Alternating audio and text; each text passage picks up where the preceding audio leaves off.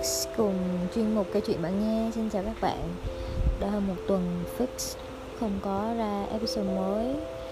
Um, Hôm nay trời đang mưa Và Fix nghĩ thì mình nên tiếp tục uh, Việc đọc truyện vậy. Các bạn vẫn ổn đấy chứ? Hy vọng cơn mưa mình xóa tan được cái lo âu hiện tại. Và mình thật sự rất mong tình huống này sẽ trở nên tích cực hơn một tí. Mình rất hy vọng là mọi người bình an.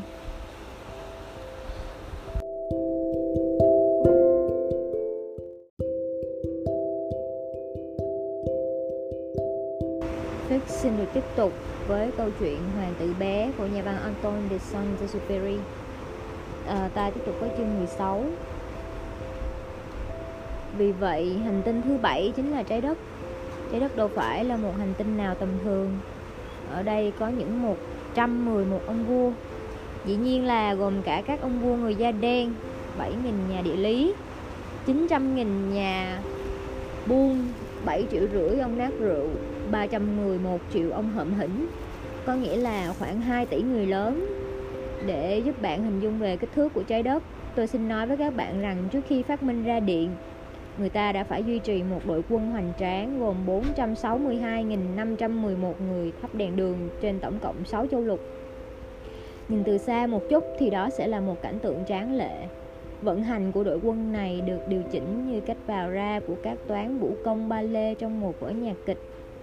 Đầu tiên là tiết mục của những người thắp đèn New Zealand và Úc. Rồi những người này, sau khi đèn đã thắp lên, liền đi ngủ Bây giờ đến lượt những người thắp đèn Trung Hoa và Siberia tham dự vào vũ điệu. Sau đó họ lại rút vào cánh gà.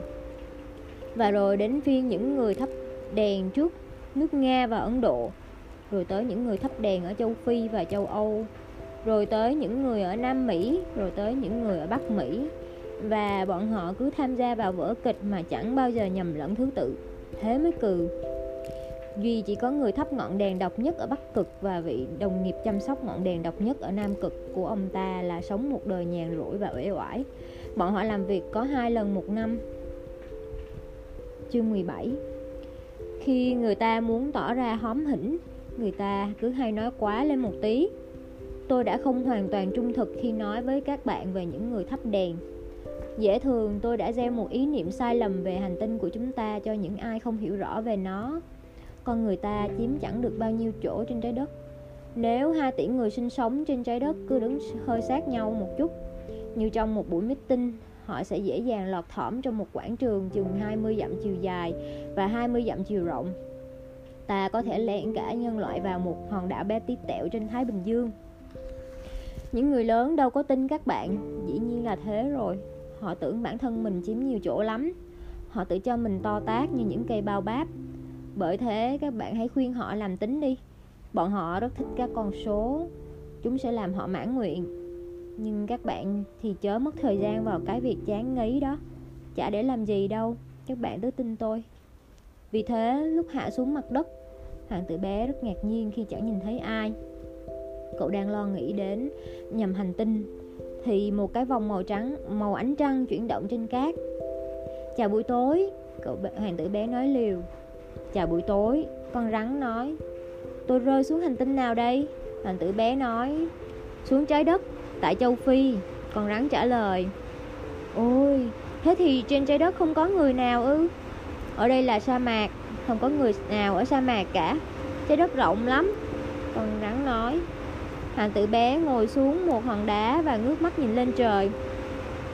Tôi tự hỏi, cậu nói phải chăng các vì sao được tỏa sáng là để một ngày kia ai nấy đều có thể tìm được lại ngôi sao của mà chính mình? Hãy ngắm hành tinh của tôi. Nó ở ngay trên đầu chúng ta, nhưng nó mới xa vời làm sao? Nó đẹp đấy, con rắn nói. Thế cậu tới đây làm gì? Tôi gặp rắc rối với một bông hoa, thằng tử bé nói. À, con rắn nói. Và bọn họ im lặng. Con người ở đâu cả vậy? Hoàng tử bé sau rốt lại nói tiếp, Ở trong sa mạc cứ cô đơn thế nào ấy? Ở cùng con người thì cũng vẫn cô đơn thôi. Con rắn nói. Hoàng tử bé ngắm nhìn nó hồi lâu.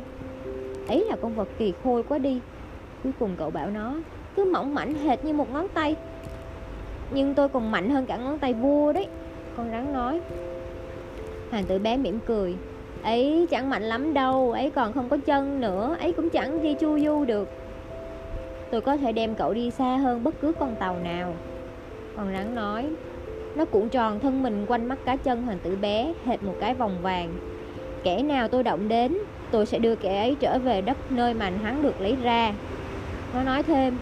Nhưng cậu thì thanh khiết và cậu đến từ một ngôi sao. Hoàng tử bé chẳng đáp lời. Cậu làm tôi thấy thương tình. Cậu mới yếu ớt làm sao trên trái đất bằng đá hoa cương này tôi có thể giúp cậu. Nếu một ngày kia cậu quá nhớ tiếc hành tinh của cậu cậu tôi có thể. Ờ à, tới hiểu hoàng tử bé nói. Nhưng sao ấy lúc nào cũng nói toàn những lời bí hiểm? Tôi hiểu thông hết mà con rắn nói. Và bọn họ im lặng. Chương 18 Hoàng tử bé băng qua sa mạc và chỉ gặp một bông hoa. Một bông hoa ba cánh, một bông hoa tầm thường lãng nhất. Xin chào, hoàng tử bé nói. Xin chào, bông hoa nói. Con người ở đâu nhỉ? Hoàng tử bé lịch sự hỏi. Bông hoa một ngày nọ đã từng nhìn thấy một đoàn người. Con người ư? Chúng có chừng 6 hoặc 7 đứa cả thảy, tôi nghĩ thế. Tôi thấy chúng cách đây hàng năm rồi Nhưng ai biết được chúng ở đâu mà tìm. Gió cuốn chúng đi suốt. Chúng chẳng có rễ và điều đó làm chúng đến khổ. Vĩnh biệt, hoàng tử bé nói. Vĩnh biệt, bông hoa nói. Chương 19 Hoàng tử bé trèo lên một ngọn núi cao Những ngọn núi duy nhất mà cậu từng biết. Chính là ba quả núi lửa cao đến đầu gối cậu Và cậu sử dụng quả núi lửa đã tắt như một cái ghế đẩu. Từ trên ngọn núi cao như ngọn này Cậu tự nhủ Mình chỉ cần liếc một cái là thấy được trọn hành tinh và tất cả mọi người. Xong cậu chỉ nhìn thấy những chỏm đá nhọn hoắt. Xin chào, cậu nói đại. Xin chào, xin chào, xin chào. Tiếng vọng đáp lại. Ai đấy? thằng từ bé hỏi. Ai đấy, ai đấy, ai đấy? Tiếng vọng đáp lại. Làm bạn với tôi nhé, tôi rất cô độc Cậu nói. Tôi rất cô độc, tôi rất cô độc, tôi rất cô độc. Tiếng vọng đáp lại. Hành tinh gì mà kỳ quặc? Cậu bèn nghĩ Đã khô khốc lại còn vừa nhẫn hoắt vừa sổ sàng. Còn con người thì thiếu trí tưởng tượng. Họ chỉ biết lặp lại điều mà người ta vừa nói bông hoa ở nhà mình đấy à. Cô nàng bao giờ cũng lên tiếng trước. Chương 20 Sông Lê sau bao ngày đi bộ băng qua cát, đá và tuyết Rốt cuộc cậu đã phát hiện một con đường. Và mọi con đường thì đều dẫn đến chỗ người ở. Xin chào, cậu nói. Đấy là một khu vườn đầy hoa hồng. Xin chào, các bông hồng nói. Hoàng tử bé ngắm nhìn chúng. Tất cả bọn họ đều giống bông hoa của cậu. Các bạn là ai vậy? Cậu sững sờ, cất tiếng hỏi. Chúng em là những bông hồng. Các bông hồng nói. À Hoàng tử bé nói. Và cậu cảm thấy thật đáng thương. Bông hoa của cậu kể cho cậu nghe rằng Cả loài chỉ có duy nhất mình nó trong vũ trụ. Thế mà ở đây có đến 5.000 bông, Giống hệt nhau, Chỉ trong một khu vườn. Cô nàng sẽ chạnh lòng lắm. Cậu tự nhủ. Nếu cô nàng chứng kiến cảnh này, Cô nàng sẽ ho rủ rượu và giả vờ như sắp chết đến nơi để không bị quê. Và mình bắt buộc sẽ phải giả vờ chàng săn sóc cô nàng. Bởi vì nếu không, nhằm hạ nhục cả mình nữa, cô nàng để mặc bản thân chết thật chứ chẳng chơi. Rồi cậu tự nhủ tiếp, mình cứ tưởng mình giàu có với một bông hoa độc nhất vô nhị. Thế mà mình chỉ sở hữu một bông hồng bình thường. Một bông ấy cùng ba quả núi lửa cao đến đầu gối mình nữa. Mà một trong số đó có lẽ đã tắt vĩnh viễn rồi cái đó chẳng khiến mình trở thành một hoàng tử lớn nào hết. Rồi cậu nằm phục xuống cỏ và khóc. Chương 21 chính lúc ấy thì con cáo xuất hiện. Xin chào, con cáo nói. Xin chào, hoàng tử bé lịch sự đáp. Cậu quay người lại, nhưng chẳng nhìn thấy gì. Tớ ở đây cơ. Giọng nói cất lên dưới cây táo. Cậu là ai vậy? Hoàng tử bé nói. Cậu xinh thế. Tớ là cáo, con cáo nói. Đến chơi cùng tôi đi, Hoàng tử bé rủ rê. Tôi đang buồn ghê lắm. Tớ không thể chơi với cậu được Con cáo nói. Tớ chưa được thuần hóa đâu. À xin lỗi nhé, Hoàng tử bé nói. Nhưng sau khi cậu ngẫm nghĩ, Cậu nói thêm, Thuần hóa có nghĩa là gì? Cậu không phải người ở đây, Con cáo nói. Cậu tìm gì vậy? Tôi tìm con người, hoàng tử bé nói. Thuần hóa nghĩa là gì? Con người ấy à Con cáo nói. Họ có súng và đi săn, Khó chịu lắm. Họ còn nuôi gà nữa. Họ chỉ quan tâm mấy thứ đó. Cậu đi kiếm gà phải không? Không, Hoàng tử bé nói. Tôi đi kiếm bạn bè. Thuần hóa nghĩa là gì? Đó là một thứ bị loãng quên hơi nhiều Con cáo nói. Nó có nghĩa là tạo mối ràng buộc. Tạo mối ràng buộc? Đúng thế con cáo nói. Đối với tớ bây giờ, Cậu vẫn chỉ là một cậu bé như trăm nghìn cậu bé khác, Và tớ chẳng cần gì cậu, Và cậu chẳng cần gì tớ. Đối với cậu, tớ chỉ là một con cáo như trăm nghìn con cáo khác. Thế nhưng nếu cậu thuần hóa tớ Thì hai chúng ta, Người này liền cần đến kẻ kia. Với tớ, cậu sẽ là duy nhất trên đời. Với cậu, tớ sẽ là duy nhất trên đời. Tôi bắt đầu hiểu ra rồi, Hoàng tử bé nói. Có một bông hoa, Tôi nghĩ rằng cô nàng đã thuần hóa tôi. Có thể lắm, Con cáo nói. Trên trái đất này, người ta vẫn thấy đủ loại sự vật hiện tượng. Ồ, không phải ở trên trái đất đâu, Hoàng tử bé nói. Con cáo tỏ vẻ tò mò cao độ. Trên một hành tinh khác à? Phải. Có thợ săn trên hành tinh đó không? Không. Ừ cái đó hay. Thế có gà không? Không. Chả có cái gì được hoàn hảo. Con cáo thở dài. Nhưng con cáo đã trở lại với ý nghĩ của nó. Đời tớ rất là buồn tẻ. Tớ đi săn gà, con người lại đi săn tớ. Gà thì con nào cũng giống con nào. Còn người thì ai cũng giống ai vì thế tớ mới thấy hơi chán. Nhưng nếu cậu thuần hóa tớ, đời tớ sẽ như thể được mặt trời tỏa nắng. Tớ sẽ quen với tiếng một bước chân khác hẳn với những bước chân khác. Những bước chân khác khiến tớ cuốn cuồng rút xuống dưới đất. Tiếng bước chân của cậu sẽ gọi tớ ra khỏi hang, tự như tiếng nhạc. Với cả, hãy nhìn xem, cậu thấy ở đằng kia không? Cánh đồng lúa mì đó. Tớ chẳng ăn bánh mì. Lúa mì đối với tớ thật vô dụng cánh đồng lúa mì chả khiến cho tớ nhớ về điều gì hết. Và cái đó buồn kinh. Nhưng cậu lại có mái tóc màu vàng. Thế nên sẽ thật tuyệt vời khi mà cậu thuần hóa tớ. Lúa mì vốn dĩ vàng óng sẽ khiến tớ nhớ tới cậu. Và tớ sẽ yêu tiếng gió thổi trên đồng lúa mì. Con cáo im bặt và nhìn hoàng tử bé rất lâu. Cậu làm ơn hãy thuần hóa tớ. Nó nói, Tôi muốn lắm. Hoàng tử bé trả lời nhưng tôi chẳng có nhiều thời gian. Tôi còn những người bạn cần phải làm quen Và rất nhiều sự việc cần phải hiểu rõ. Người ta chỉ hiểu những thứ mà người ta thuần hóa thôi. Con cáo nói, Con người chẳng có thời gian để hiểu thứ gì cả. Họ mua đồ đạc tất thảy được làm ra ở chỗ cái lái buôn. Nhưng vì chẳng có ai là lái buôn bè bạn ở trên đời, nên con người mới không có bạn nữa. Nếu cậu muốn có một người bạn thì hãy thuần hóa tốt. Thế phải làm gì mới được? Nàng tụi bé nói phải hết sức nhẫn nại. Con cáo đáp, đầu tiên cậu phải ngồi cách xa tới một chút. Như thế, trên bãi cỏ, tớ sẽ liếc nhìn cậu và cậu không nói gì hết. Ngôn ngữ là nguồn gốc gây ra mọi hiểu lầm, nhưng mỗi ngày cậu có thể ngồi xích lại một chút. Ngày hôm sau, hoàng tử bé trở lại. Sẽ tốt hơn nếu cậu trở lại vào cùng một giờ ấy. Hoàng cáo nói, ví dụ nhé, nếu cậu đến lúc 4 giờ chiều thì từ 3 giờ tớ đã bắt đầu vui sướng rồi. Thì giờ càng trôi đi, tớ càng cảm thấy vui sướng sướng hơn. Tới lúc 4 giờ, tớ đã buồn chồn và lo lắng rồi. Tớ sẽ hiểu được cái giá của hạnh phúc. Nhưng nếu cậu đến vào bất kỳ lúc nào, Tớ sẽ chẳng bao giờ biết khi nào thì nên sửa soạn cho trái tim của tớ. Cần phải có nghi thức. Nghi thức là gì? Hoàng tử bé nói. Đó cũng là một thứ bị lãng quên hơi nhiều, Con cáo nói. Đó là thứ khiến một ngày khác với mọi ngày, Một giờ khác với mọi giờ. Chẳng hạn, cánh thợ săn có một nghi thức. Bọn họ cứ thứ năm thì khiêu vũ với gái làng. Vì thế, thứ năm là một ngày tuyệt vời. Tớ có thể dạo tới tận ruộng nho. Nhưng nếu cánh thợ săn cứ khiêu vũ bất kỳ lúc nào, thì ngày nào cũng sẽ y chang ngày nào và tớ sẽ chẳng có ngày nào nghỉ sức vậy là hoàng tử bé đã thuần hóa con cáo. Và khi giờ khởi hành đến gần ôi thằng cáo nói, tớ phát khóc mất. Đấy là lỗi của cậu, Thằng tử bé nói. Tôi chẳng muốn điều gì không tốt cho cậu, nhưng mà cậu cứ muốn tôi khùng hóa cậu kia. Đúng thế đấy Thằng cáo nói. Nhưng giờ thì cậu sắp khóc đến nơi rồi. Thằng đứa bé nói. Đúng thế đấy Thằng cáo nói. Thế thì cậu chẳng được gì hết. Tớ được chứ Thằng cáo nói. Bởi cái màu lúa mì đấy. Rồi nói thêm. Hãy đi thăm lại các bông hồng đi. Cậu sẽ hiểu ra rằng bông hồng của cậu là duy nhất trên đời.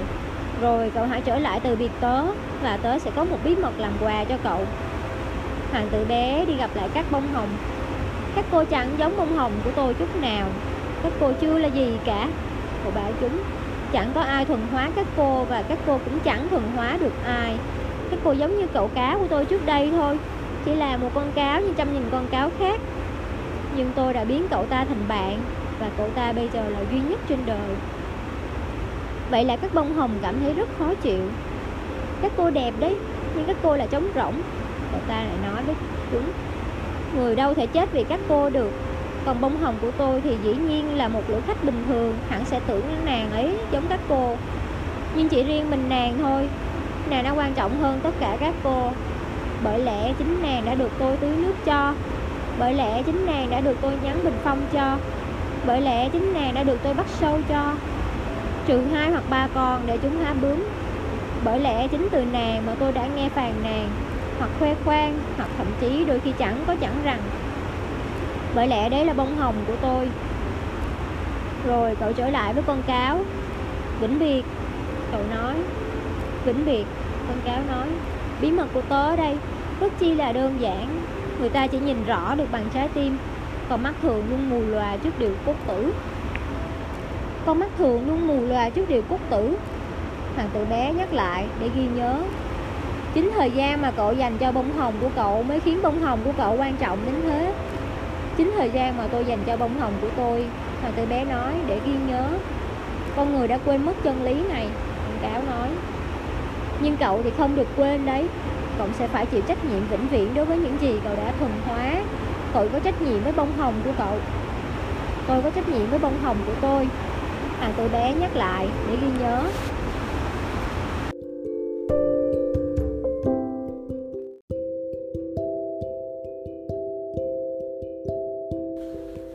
Chương 24 Giờ thì đã đến ngày thứ 8 kể từ khi tôi gặp nạn trong sa mạc.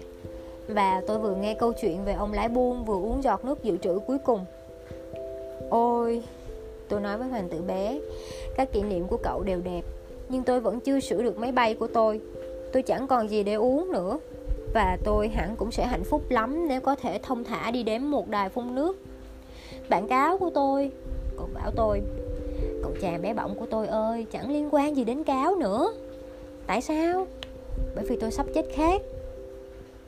Cậu không hiểu lý lẽ của tôi Và cậu đáp lời tôi. Có được một người bạn thì tốt chứ sao Kể cả khi ta sắp phải chết. Tôi à, tôi rất hài lòng vì đã có bạn cáo.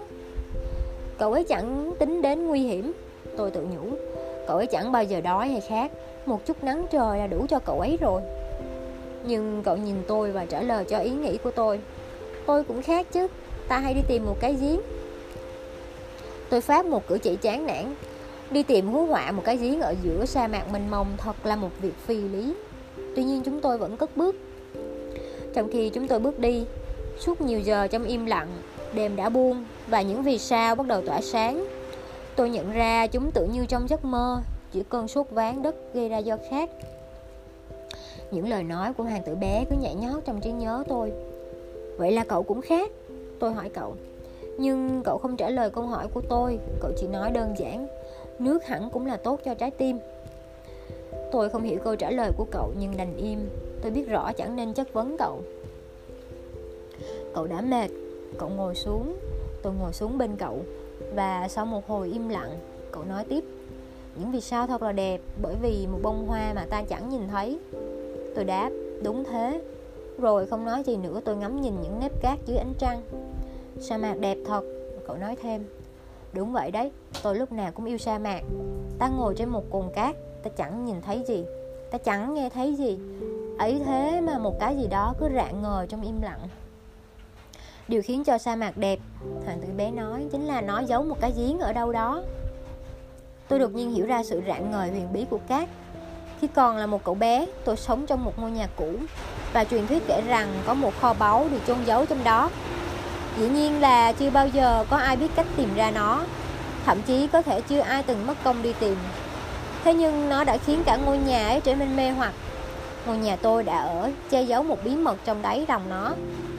Phải rồi, Tôi bảo hoàng tử bé Dẫu là ngôi nhà, các vì sao hay là sa mạc đi nữa Điều khiến chúng đẹp thì con mắt thường chẳng nhìn thấy được Tôi rất vui, cậu nói Vì ông đồng ý với bạn cáo của tôi bởi hoàng tử bé đang ngủ thiếp đi, Tôi bèn bế cậu trên tay và lại lên đường.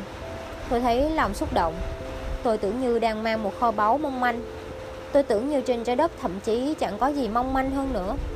Tôi ngắm nhìn dưới ánh trăng vầng trán nhợt nhạt này. Đôi mắt nhắm, Nghiền này, Mớ tóc rung rẩy trong gió này. Và tôi tự nhủ, Thứ mà mình đang thấy đây chỉ là cái vỏ. Điều hệ trọng nhất thì vô hình vô ảnh. Khi đôi môi hé mở của cậu hơi nhoẻn cười, Tôi lại nhủ thầm. Điều khiến mình cảm động giường ấy Từ cậu hoàng tử bé thiếp ngủ này Chính là lòng thủy chung dành cho một bông hoa. Chính hình ảnh một bông hồng cứ rạng ngời trong cậu như ngọn lửa trong cây đèn, Kể cả khi cậu ngủ. Và tôi đoán chừng cậu còn mong manh hơn nữa. Đèn bao giờ cũng phải che chắn thật kỹ, Một ngọn gió là có thể làm nó tắt. Và cứ đi như thế, tôi đã tìm ra cái giếng vào lúc rạng đông. Chương 25 Con người, hoàng tử bé nói Họ chen nhau trên những chuyến tàu nhanh Nhưng họ lại chẳng biết mình tìm kiếm cái gì nữa. Thế họ mới cuốn lên rồi chạy quanh. Và cậu thêm Đâu đáng vậy thế? Cái giếng nhà chúng tôi tìm được Chẳng hề giống với cái giếng ở Sahara.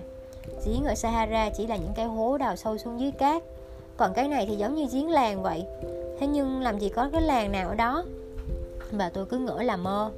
Lạ thật ấy Tôi bảo hoàng tử bé Mọi thứ đều có sẵn Rồng rọc, gầu và dây thừng. Cậu cười chạm vào sợi dây Quay cái rồng rọc. Và cái rồng rọc rên rỉ như một cái châm chấm gió của kỹ khi mà ngọn gió từ lâu đã ngủ quên mất.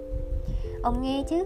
Hoàng tử bé nói chúng ta đã đánh thức cái giếng này dậy và nó đang hát. Tôi không muốn cậu phải cố sức.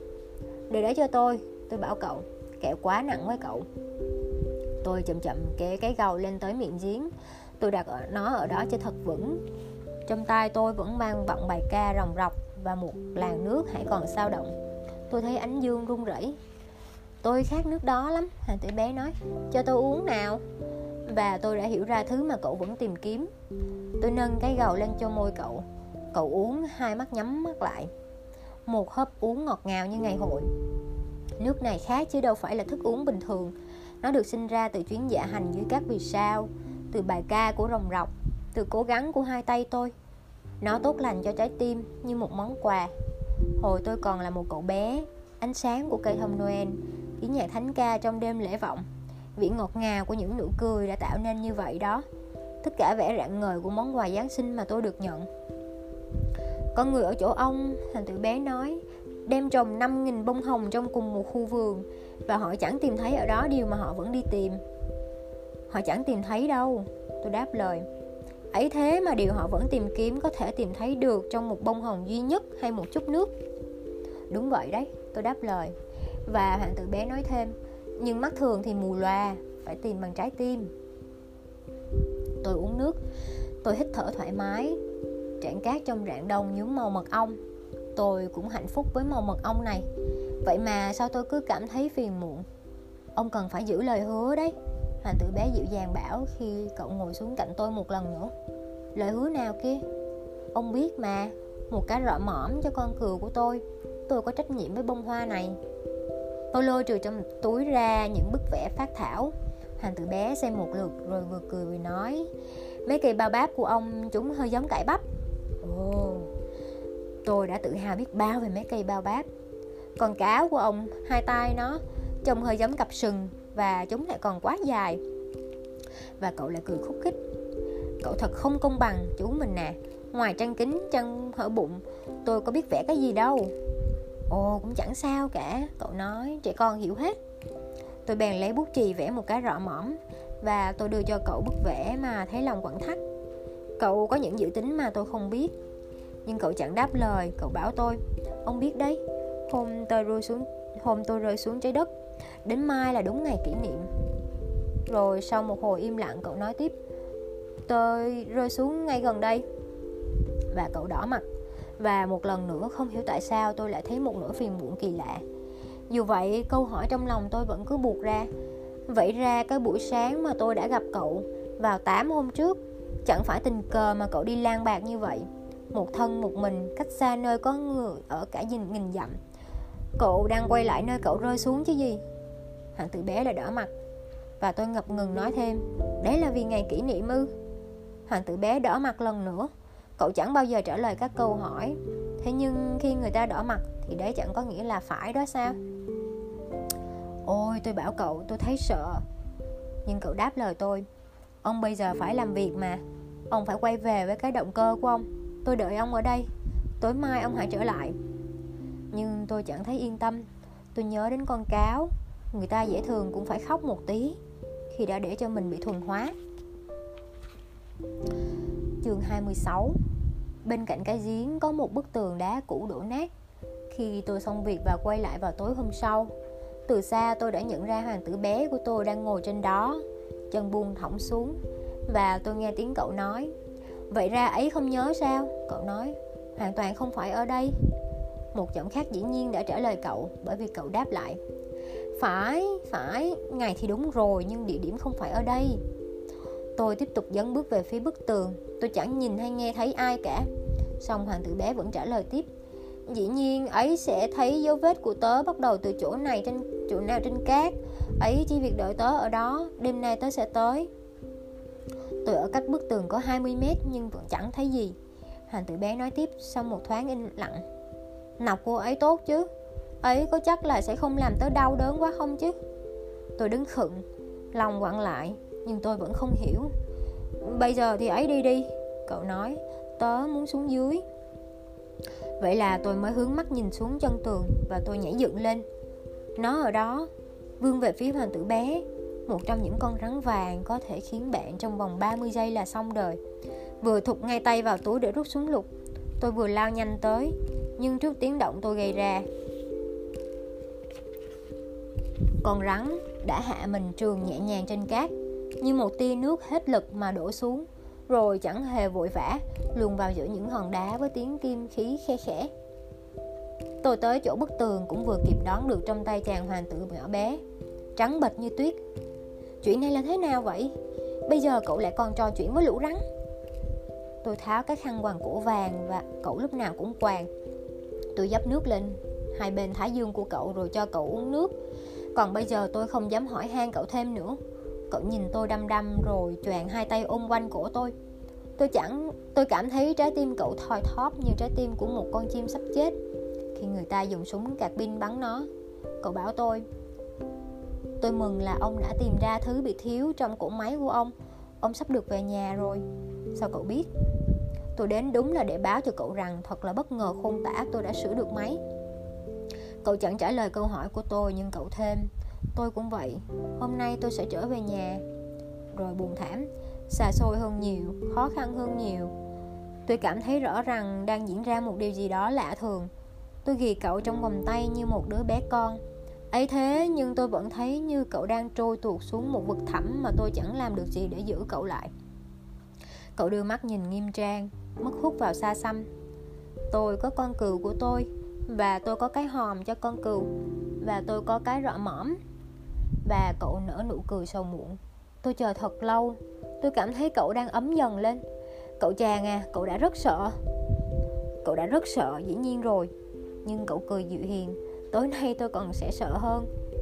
Một lần nữa tôi lại cảm thấy buốt giá bởi cái cảm giác không thể sửa chữa nổi và tôi hiểu ra rằng tôi không chịu nổi cái ý nghĩ sẽ không bao giờ được nghe tiếng cười này nữa. Đối với tôi, nó như thể nước nguồn trong sa mạc. Cậu chàng à tôi muốn nghe cậu cười nữa. Nhưng cậu bảo tôi, đêm nay sẽ tròn một năm. Vì sao của tôi sẽ hiện ra đúng ngay phía trên nơi tôi đã rơi xuống năm ngoái? Cậu chàng à phải chăng cái câu chuyện con rắn, rồi cuộc hẹn gặp và cả vì sao nữa chỉ là một cơn ác mộng? Nhưng cậu chẳng trả lời câu hỏi của tôi. Cậu bảo tôi, điều quan trọng thì chẳng nhìn thấy được. Dĩ nhiên, như là với bông hoa vậy, nếu ông thương một đóa hoa ở trên một ngôi sao, thì ngắm nhìn bầu trời và ban đêm sẽ thật ngọt ngào. Tất cả vì sao đều nở hoa. Dĩ nhiên, như là với nước vậy, nước mà ông cho tôi uống cũng tựa như một bản nhạc, bởi rồng rọc và dây thừng. Ông nhớ lại xem, nó thật tốt lành. Dĩ nhiên, ban đêm ông sẽ ngắm nhìn các vì sao nơi tôi ở bé đến nỗi tôi không thể chỉ cho ông xem ngôi sao của tôi ở chỗ nào. Như thế lại hơn, với ông, vì sao của tôi sẽ trở thành một trong các vì sao? Vậy là ông sẽ thích ngắm nhìn tất cả sao trời. Tất cả chúng sẽ trở thành bạn ông, và tôi định tặng ông một món quà. Cậu lại cười. Ôi, chú mình ơi, chú mình ơi, tôi thích nghe tiếng cười này. Chính đấy sẽ là món quà của tôi. Nó sẽ giống như với nước. Cậu nói gì cơ? Người ta có các vì sao mỗi người một loại chẳng ai giống ai. Với những người hay đi chu du các vì sao là bạn chỉ đường. Với những người khác, chúng chẳng là gì ngoài những đốm sáng nhỏ bé. Với những người khác là học giả, chúng là các bài toán. Với ông nhà buôn của tôi, thì chúng lại là tài sản. Nhưng tất cả các vì sao ấy đều im lặng. Chỉ có ông ông sẽ có các vì sao mà không ai có được. Cậu muốn nói gì thế? Khi ông ngắm nhìn bầu trời và ban đêm vì rằng tôi sinh sống ở trên một trong các vì sao, vì rằng tôi đang mỉm cười trên một trong các vì sao. Vậy nên điều ấy với ông khác nào tất thảy các vì sao cùng cười? Riêng ông thôi, ông sẽ có những vì sao biết cười. Và cậu lại cười. Và khi ông đã nguôi ngoai đi rồi, người ta có bao giờ không nguôi đâu. Ông sẽ hài lòng vì đã quen biết tôi. Ông sẽ luôn là bạn của tôi. Ông sẽ muốn cười cùng tôi. Và đôi lúc, ông sẽ mở cửa sổ ra như thế đó để cho thỏa thích. Và các bạn ông sẽ ngạc nhiên lắm khi thấy ông cứ nhìn trời mà cười. Thế là ông bảo với họ, phải rồi, các vì sao chúng luôn khiến tôi cười? Và họ sẽ tưởng ông điên. Tôi sẽ chơi khăm ông một vố ác vậy đó. Và cậu lại cười. Vậy sẽ như thể tôi đã tặng ông không phải các ngôi sao mà là hàng đống những cái chuông nhỏ biết cười. Và cậu lại cười. Rồi cậu trở nên nghiêm nghị. Đêm nay ông biết đấy, đừng đến. Tôi sẽ không rời cậu đâu. Tôi có vẻ đau đớn, tôi sẽ có vẻ như sắp chết. Chỉ như thế thôi, ông đừng đến xem cái đó, chẳng đáng gì. Tôi sẽ không rời cậu đâu. Nhưng cậu rất lo lắng. Tôi nói với ông điều đó là tại có con rắn nữa, nó không được cắn ông. Tụi rắn ấy chúng rất ác, nó thích cắn thì cắn thôi. Tôi sẽ không rời cậu đâu. Nhưng có một điều đã khiến cậu ta an tâm đúng là chúng chẳng còn nọc để cắn thêm lần thứ hai. Đêm đó tôi chẳng nhìn thấy cậu lên đường. Cậu đã lặng lẽ thoát khỏi tôi. Khi tôi đuổi tới thì cậu đang quả quyết rảo bước. Cậu chỉ bảo tôi à ông đây rồi. Và cậu nắm lấy tay tôi, nhưng cậu vẫn dằn vặt, ông thật sai lầm, ông sẽ phải khổ sở. Tôi sẽ có vẻ như đã chết. Thế nhưng lại không phải như vậy. Tôi chẳng nói gì. Ông biết đấy, tại vì xa quá, tôi không thể nào mang theo cơ thể này nó nặng quá. Ông chẳng nói gì. Nhưng nó sẽ giống như một cái vỏ cũ đã bị bỏ đi thôi. Những cái vỏ cũ thì chẳng việc gì phải buồn. Tôi chẳng nói gì. Cậu hơi nản lòng một chút, nhưng cậu vẫn cố gắng. Ông biết không? Thế này sẽ rất hay. Tôi cũng vậy. Tôi cũng ngắm nhìn các vì sao. Tất cả các vì sao tới tôi sẽ là các giếng nước có rồng rọc hang dĩ. Tất cả các vì sao sẽ rót nước cho tôi uống tôi chẳng nói gì. Như thế mới vui làm sao? Ông sẽ có 500 triệu cái chuông nhỏ. Tôi sẽ có 500 triệu cái giếng nước. Rồi cậu cũng không nói gì nữa, Bởi vì cậu đang khóc. Kia rồi, hãy để tôi đi bước nữa một mình. Và cậu ngồi xuống bởi cậu sợ. Cậu nói tiếp, Ông biết đấy, bông hoa của tôi. Tôi chịu trách nhiệm về nàng. Và nàng mới yếu đuối biết bao. Và nàng mới ngây thơ làm sao? Nàng có bốn cái gai chẳng ăn thua gì hết Để tự vệ với cả thế gian. Tôi đành ngồi xuống bởi vì tôi cũng chẳng đứng nổi nữa rồi. Cậu nói, vậy đấy, tất cả chỉ là vậy. Cậu ngần ngại một thoáng, rồi cậu đứng dậy. Cậu đi bước nữa. Còn tôi thì nhúc nhích cũng không xong. Chẳng có gì khác ngoài một ánh chớp vàng ở sát mắt cá chân chậu cậu đứng sững trong một thoáng. Cậu chẳng hề kêu lấy một tiếng.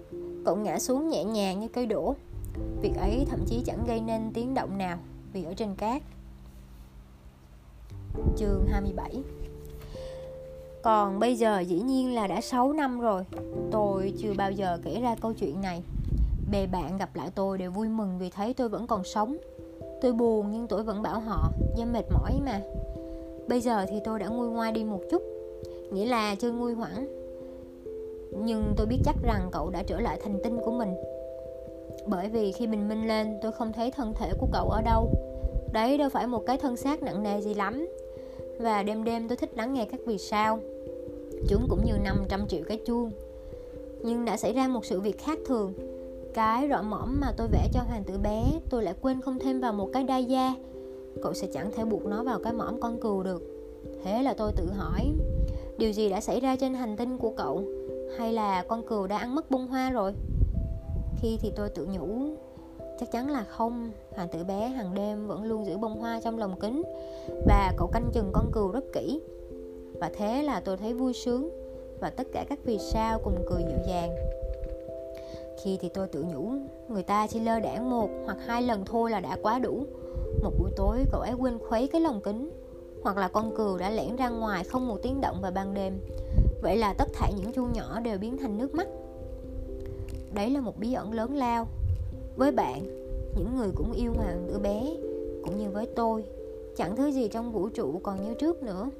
Nếu ở một nơi nào đó, chẳng ai biết ở đâu, một con cừu mà ta không quen, có hay là không, ăn một bông hồng, bạn hãy ngước nhìn lên trời. Bạn hãy tự hỏi, con cừu nó có hay là không ăn bông hoa? Và bạn sẽ thấy mọi thứ thay đổi biết mấy. Và chẳng bao giờ có nổi một người lớn hiểu được điều ấy quan trọng đến nhường nào đối với tôi, đây chính là cảnh tượng đẹp và buồn nhất trên thế gian. Đấy cũng chính là cảnh ở trang trước thôi. Nhưng tôi vẽ lại một lần nữa để các bạn thấy rõ. Chính tại chỗ này, hoàng tử bé đã hiện ra trên trái đất, rồi biến mất. Hãy nhìn kỹ cảnh này để còn nhận ra được nếu một ngày kia bạn du ngoạn tới châu phi chữa trốn sa mạc, và nếu bạn có đi qua đó, tôi cầu mong bạn đừng vội vã. Hãy đợi một lúc ở ngay dưới vì sao. Nếu khi ấy có một cậu bé con đến bên bạn nếu cậu cười, nếu tóc cậu màu vàng, nếu cậu chẳng trả lời khi bạn hỏi, thì bạn đoán được là ai rồi đó.